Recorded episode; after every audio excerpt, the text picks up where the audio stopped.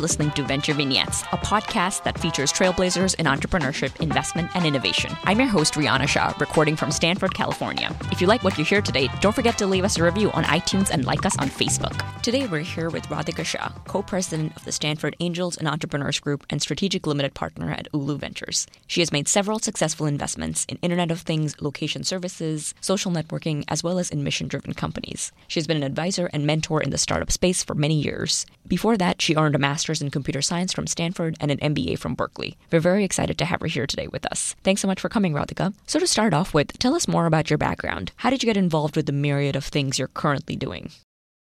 My background is, I think, eclectic mix. I grew up in the backdrop of the Gandhi ashram, so deeply, deeply kind of embedded in my childhood in the world of the dignity of each and every one of us matters, and the concept that nature is not a resource for us to leverage. The Gandhian concept that we our relationship is more of a trustee to nature, and so in a sense, to me, the Sustainable Development Goals that were ratified by most world leaders and the UN two years ago embody those Gandhian principles. So I'm very excited to be re-engaged in that world, kind of reconnecting to my childhood. The work I've been doing in the last two years is tech investing, looking at cutting edge tech innovation to achieve the Sustainable Development Goals.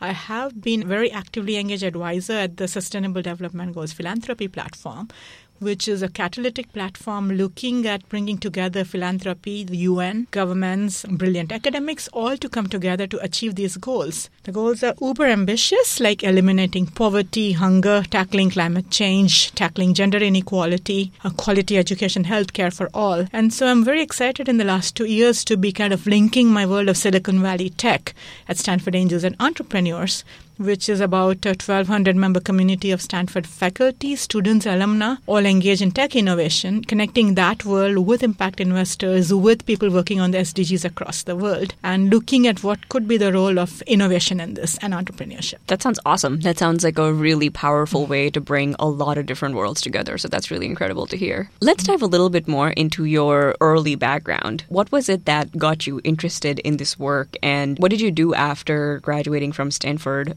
Sure. So, very early on in my life, my grandfather was a role model for me. He was very involved in the dignity of all. He was a human rights lawyer and he was very involved in policy for empowering women, the vulnerable in society. So I would say, and then growing up in the backdrop of the Gandhi ashram, that was something I was raised with and is very much part of who I am, what my value systems are. And then I was also raised by a father who worked for the United Nations. He was a scientist. I got a microscope before I got a doll. So I've always been very intrigued by technology. I love technology. And so that's how my life started. And fast forward, ended up here. I studied computer science, graduated from Stanford Stanford for a while, was in the tech industry in Silicon Valley in the early days of the internet. As part of the team at Broadvision. Sounds very interesting. It was very interesting, exciting days, and part of the very early team, and we were the pioneers in personalization.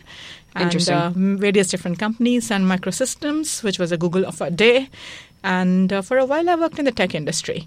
But I always missed the world I grew up in when I was mm. more in the tech business role. Because for me, always technology has been a tool. And to me, these goals now, the Sustainable Development Goals, give a purpose, sense of purpose, and connect us as a global community. And they're a call to action. And so applying technology to the SDGs is very, very exciting. What are some of the things that you've been working on most recently? So you mentioned that you're doing a lot of tech innovation work, you're working with this Angels group, as well as Sustainable Development Goals. So what are some of the main projects that you're working on right now? One of the projects at Stanford Angels and Entrepreneurs is looking at can we engage the Stanford community to also look at not just investment in regular tech businesses, but can we also look at investing in mission driven entrepreneurs? Because I think entrepreneurship is going to be one of the key levers in bringing transformational social change.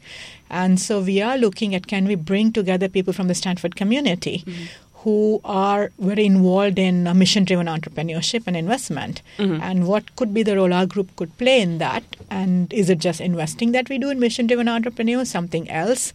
We, as I mentioned, we have faculty, we have a faculty advisory board. So, can we look at academics having a role? Yeah. Can we work with students? We have several students in the group. What role could the students from Stanford mm. play? Looking at all of these things. Mm. That's, that's one of the ones I'm very excited about. Yeah, that's really cool. Let's switch a little bit to talking about the Sustainable Development Goals. So they've been around for many years at this point, and I think the goal is to try to achieve at least part of it, if not all of it, by, by 2030. Could you talk a little bit about what the Sustainable Development Goal platform is right now and what are some of the major efforts that are going on around it? So the goals themselves have been around. They were ratified in 2015 September at UN mm-hmm. headquarters. It's not been that long. Right. On the other hand, these principles have been enshrined in the Universal Human mm. Rights frameworks. Yep. And so the ideas have been around for a while. I think what is unique about these goals is mm-hmm. they're now framed as a call to action with a timeline mm-hmm. and a taxonomy that we have a global normative framework where mm-hmm. everyone in the world agrees on what are the broad goals, what are the sub goals, yeah. what are the targets for mm-hmm. measuring success. So that is a very unique development, and that's very exciting. And what I see is so our own platform is a platform leading from the philanthropy side, foundations yeah. and philanthropy educating that community around the goals, connecting the community within the sector and other sectors, as well as catalyzing action and innovation to achieve these goals. In a sense, bringing the mindset change needed mm-hmm. for us all as a global community to come together to achieve these very ambitious goals in the remaining 13 years, which is very ambitious. And right now, we're not thinking partial. I think we have to yeah. think that we've got to achieve these, even though they're very, very ambitious goals. Yeah. I think the crisis we are facing as a world, both on inequality and climate mm. change, is so drastic. Yeah, definitely. That I think that has been part of the reason that everyone's committed to this. So most governments are working on these goals. There's organizations like Impact 2030 where corporations are coming together for employees to volunteer. Mm-hmm. There's organizations like ours, where yeah. I'm an advisor, the Sustainable Development Goals Philanthropy Platform. Interesting. And it's, it's the UN is working on this. The yeah. UN is looking at almost everything through the lens of these goals. Mm-hmm. So I think it's a moment, and then academics are looking at it. So it's a moment where for world collaboration yeah.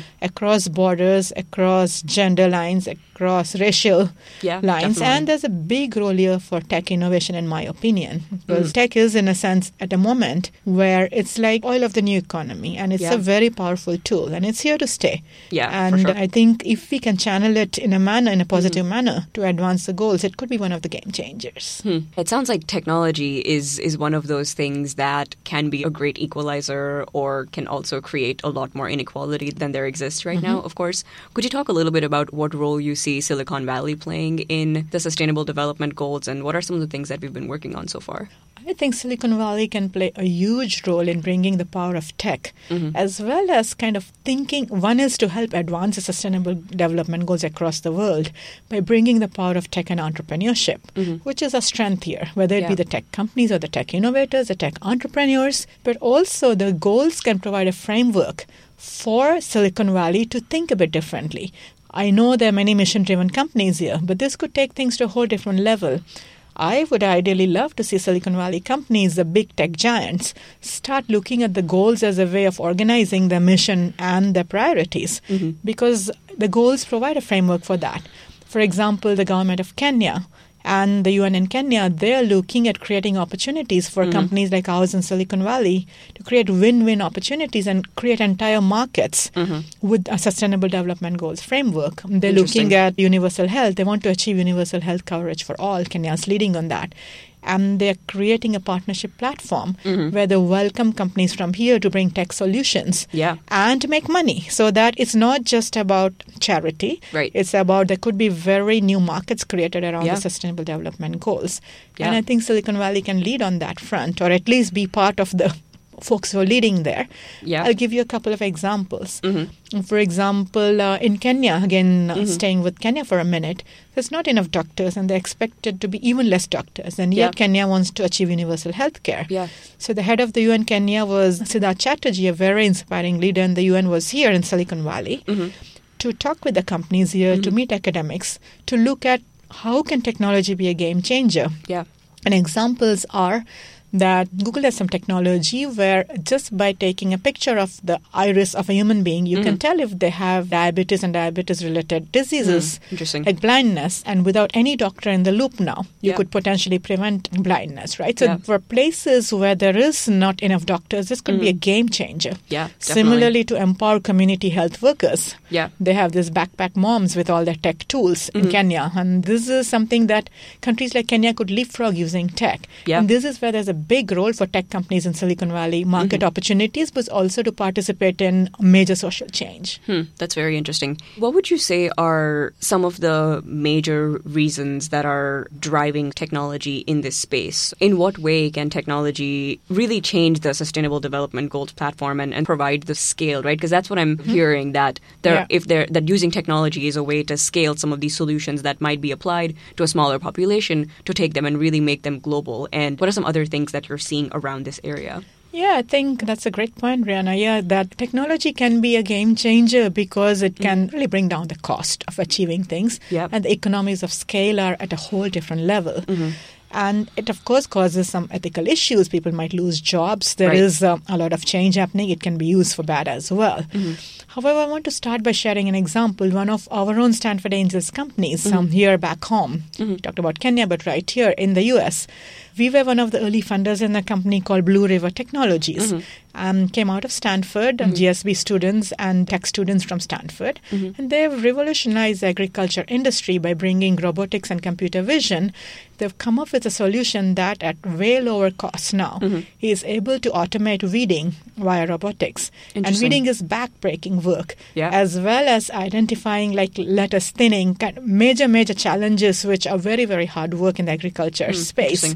Able to do this using technology at way lower costs. They were acquired by John Deere for over 300 million recently so Mhm. it shows that the power of technology and achieving positive change that could also one could also make money Yeah. and not just that they bring down the herbicide pesticide usage by a large amount so there's a very positive environmental impact this is where if we can bring the power of the most cutting edge technology with Yeah. mission driven entrepreneurs Yeah. it's amazing what can happen Hmm. on the other hand it's not all just rosy pictures right Right.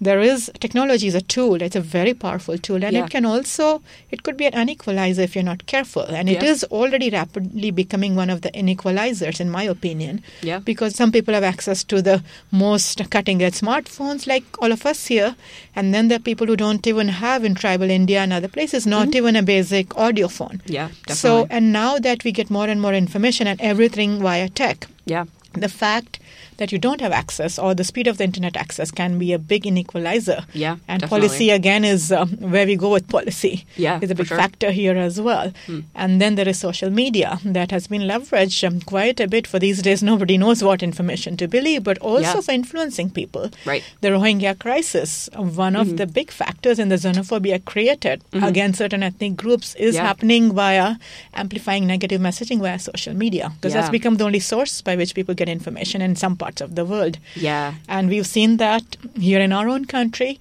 And Mhm. yet, I think social media is an amplifier. So it could Yeah. also be used as an amplifier for positive change. Yeah. So these are all double edged swords. So it's almost like an opportunity to re-examine what may already exist, but also to Yeah. create a new society or create a new set of paradigms through which to live. Yeah, I'm a big believer that the Sustainable Development Goals provide a unifying framework and a call Mhm. to action. Mhm. If we kind of unify that with the power of AI and some of the other cutting edge tech, as well as uh, other factors such as empowering women in society Mhm. and young girls in society, livelihood for women, Mhm.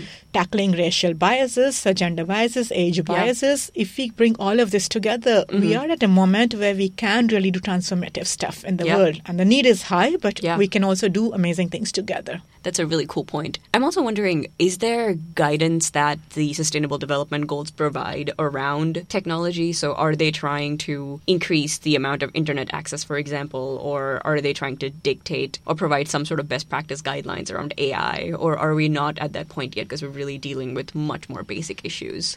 I would say I'm not an expert on that, but my sense is they don't get as deeply into technology. Mhm. More and more, there are goals around infrastructure for Mhm. achieving all the goals. Mhm. And part of it is technologies at itself, AI and such are at such early stages Yeah. that, in a sense, I think that's an area where Mhm. we might want to complement what exists in the Sustainable Development Goals framework Yeah. and perhaps working with the UN, but having standards would really, really help Yeah, for definitely. AI, for tech ethics, for some of the issues we've been talking about. Yeah. And taking the scaffolding of the goals, Mhm. but then looking also across the goals. What Mhm. can we do with tech? But standardizing that is not a bad idea. That's interesting. Let's rewind for a second to talking a little bit about what the Sustainable Development Goals are and what they're actually trying to achieve. Because before the Sustainable Development Goals, there was also the Millennial Goals, right? That Yes. they sort of retired in, in 2015. So, how well did the world do? How well did world leaders and corporations and all of the entities that make up society, how well did we do when it comes to the Millennial Development Goals? Yeah. So I'm not an expert again on the Millennial Development Goals, but my sense is that we are better off as a world for having those goals. I know there's a lot of critique of the mm-hmm. Millennial Development Goals. Mm-hmm. And also, they were not very easy to measure. So, one of the Yeah. lessons learned is measuring from day one, planning on how to measure success is important. So, the Sustainable mm-hmm. Development Goals are very detailed targets for each sub goal. So, Hmm, so. People have thought of how to measure things. That said, I think overall, if you look at where we are as a world, Mm-hmm. having the Millennial Development Goals enable us to be much better off, is my sense.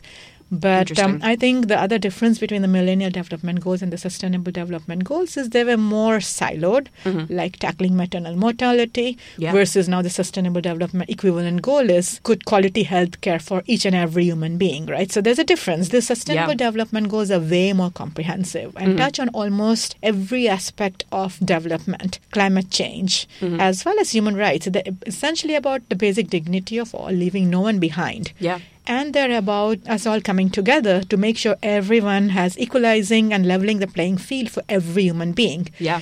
They also have the spirit. Essentially, they weave together environmental, social, and economic goals. Yeah. And they are unifying climate change Mm-hmm. and development. Hmm. But also, the game changer here is that recognizing all these goals are linked. Whether the Mm-hmm. Number one goal is eliminating poverty, the next one is hunger, then the third is healthcare for all, Mm-hmm. fourth is education for all, quality education, not just education. That was Yeah. a lesson learned from the Millennium Development Goals. Mm, Fifth is tackling gender equality. Yeah. So there's all the development goals, uh, the basic rights goals. In a sense, these are rights. Mm-hmm. Yeah. And these are it's recognizing that these are rights of all of us human beings. Yeah. Mm-hmm. That the right to good education, to good health, to energy, to what clean water. Yeah. And but also recognizing these are linked, and hence Yeah. the 17 goals. Even though they're 17, they form in two broad buckets. Mm-hmm. They fall that the development goals as well as the goals around tackling climate change, life underwater, life on land, Mm-hmm. Yeah. tackling climate change. These are all linked and Yeah. recognizing that so in a sense i like the term climate justice